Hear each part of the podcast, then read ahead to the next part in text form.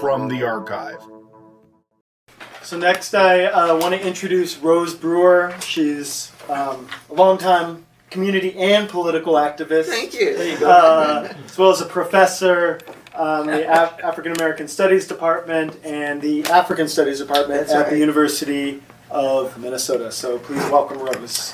Thanks, Ty. Um, it's good to be here, um, and I wasn't at um, the mobilization, and that's what it was a, a mobilization. And as Mel says, uh, we've seen lots of mobilizations. Many of you probably remember the Jena 6 and uh, the amount of uh, at least numerical energy that was put into that mobilization. Um, when um, Amadou Diallo was uh, killed in New York City, shot 41 times by New York police.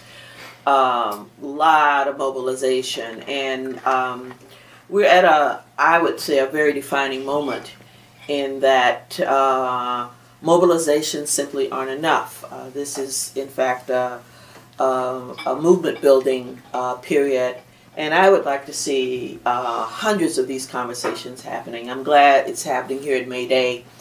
But one of the ways that I think we're going to move this process forward is that we're going to have to pull a lot more people into understanding what we're dealing with. Uh, I think there is some degree of confusion. I'm very glad uh, Mel articulated um, a citizen's perspective because uh, we don't understand too often what citizenship means. And I think uh, for a very long time, as he suggested, uh, the face of racism in this country has been interred in state violence.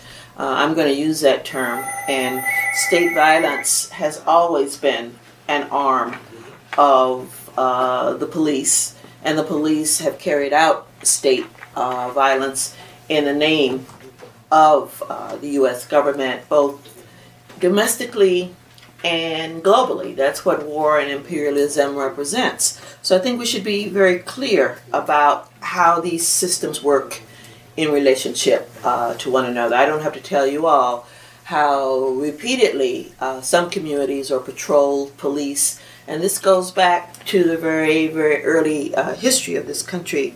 Uh, some of you may have heard the news today where uh, there were uh, immigrant sweeps all over the U.S. I think over 5,000 people were gathered up, and uh, about 56 or more right here in the state of Minnesota. You may not know, or you may, uh, given this this group, that uh, the Department of Homeland Security has given over 19 million dollars to police organizations here in the U.S. to collaborate on training and surveillance. Uh, this includes private uh, security officers and wannabe security folk, uh, a la uh, uh, Zimmerman. And, you know, a lot of this has been on the policing and surveillance uh, given 9 11 of the Islamic Muslim population. But these methods were practiced for a very long time on our communities, on black and brown communities. So they don't really have to reinvent the wheel. It's sort of old wine in new bottles. And some of us remember COINTELPRO and the strategies that were used under that kind of state surveillance. And it, certainly hasn't gone away. I think a lot of it is uh, justified, articulated through the lens that Mel laid out, and that that's a lens of a narrative around black criminality, about the fact, especially black men are crafted as criminals, and black women are crafted as whores. So you know that doesn't demand on either account uh, any kind of respect. And so when you have something like Stand Your Ground, which actually almost got passed right here in Minnesota, a version of it. Uh, I think Dayton vetoed it, uh, but in over 21 states, uh, what it does is give license to white vigilantism because the crafting of the image of who is criminal allows that. And and and you know we can follow this narrative because it, it has played out so directly in uh, the Zimmerman case. And let's not forget that that also connects to a very long history where under racial apartheid, uh, the citizens' councils were the business face of white supremacy, but the Klan was quite connected as the vulgar, aggressive face of it. And that went all the way up through uh, the sheriff's departments, the uh, state patrols to the very site of state governments. So uh, the idea that uh, the police in the state have always been intimately connected is something that we should be very clear about.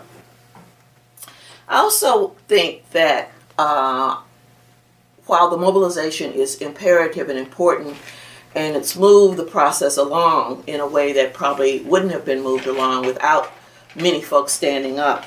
Uh, we do need theory and practice. We need to understand what's the context in which this is happening. Uh, what's the nature of late capitalism in this context?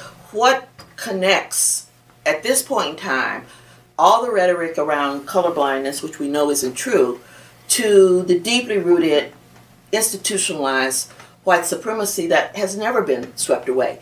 And, you know, white supremacy really isn't about a white person, it's about a set of practices, a mindset. That's the reason uh, Zimmerman, who ostensibly, and the press doesn't ever get this right, is ostensibly maybe of some kind of inher- uh, um, Latino heritage, doesn't see himself that way. Right.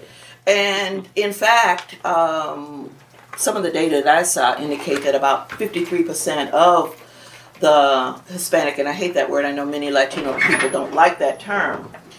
Uh, if you ask them to check a box, will check white. So there is a kind of narrative and mindset that allows, under these conditions of white supremacy, someone who ostensibly should be in alignment with uh, black and other brown people who sees themselves mm-hmm. against that alignment. Right, and, you know, ideologically, it's played out over and over and over through every image that's exposed, through the newspaper, through the press, and this kind of profound uh, manipulation of our consciousness. You have to be very, very attuned to it because it's naturalized. You know, you don't even think about it. And, you know, I, I think sometimes those of us who, quote, are on the left or however you want to define yourself as revolutionary, however, uh, presume that identity is a backward kind of a set of understandings. Mm. But the right understands that yes, it's through identity right. that they manipulate, uh, that they very well understand how the use of identity, and they use it very much to their own interest. Uh, the fact that there's a 1% that uh, has most of the resources of the earth. Uh, who is that 1%? Well, disproportionately, it's uh, a global white male elite in, embodied in corporations, and not completely anymore. I mean, there are folk from uh, the third world who benefit just a little bit. Uh, but we have to understand how these systems work together and not to get real nervous about the fact that identity is used very strategically in the context of uh, what I call neoliberal capitalism. So we're in a trans capitalist moment. Uh, it is in crises, but this cultural trope is very powerful, and that's the form that it takes. And we should be very, very clear about how those things connect one with the other. Um, I have just a couple of more things that I can say. This time goes fast, doesn't it? You should He's signaling me already. No, I know because it, you know it's it's go ahead conversation. Yeah, um, you know, uh, I guess really where I want to go is, um,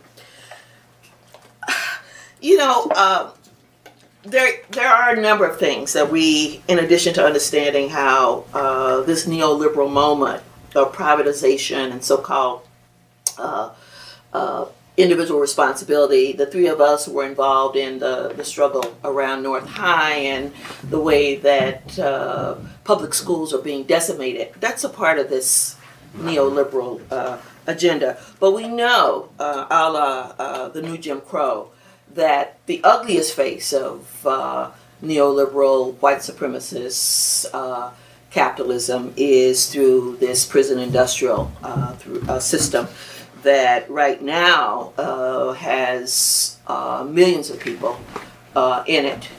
They may not be in the jail or under the jail, but they've had contact with it, and we know who those folk are. over half of them are, are black men, and increasingly black women are a growing segment of that population with little recognition of reproductive rights, uh, women being shackled as they're about to give birth. Uh, there was a case just recently.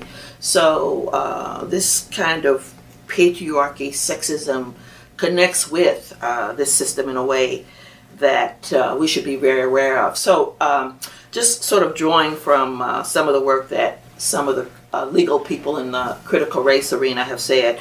Um, I'll just quote from one of their writings.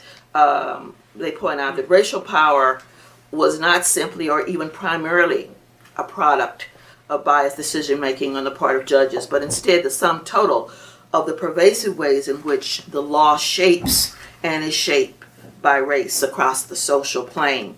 Laws produce racial power not simply through narrowing the scope of, say, anti discrimination remedies, nor through racially based decision making, but instead through uh, a myriad of legal rules, a la stand your ground. Uh, many of them having nothing to do with the rules against right. discrimination, but that cont- that continue to reproduce the structures and practices of racial domination. And if uh, you all haven't uh, read Angela Davis's stuff on um, on on prisons, it's a good parallel to Michelle Alexander, where she lays out uh, the absolute interconnectedness of uh, this system with uh, global war and militarism and incarceration in this country. So, you know, the call for us is clear. Um, the struggle for change is not simple nor easy, never has been, never will be, a la Frederick Douglass. And it's our challenge to organize, to build, and to be very clear both in terms of action and theory uh, what we're up against. So I know my time is up.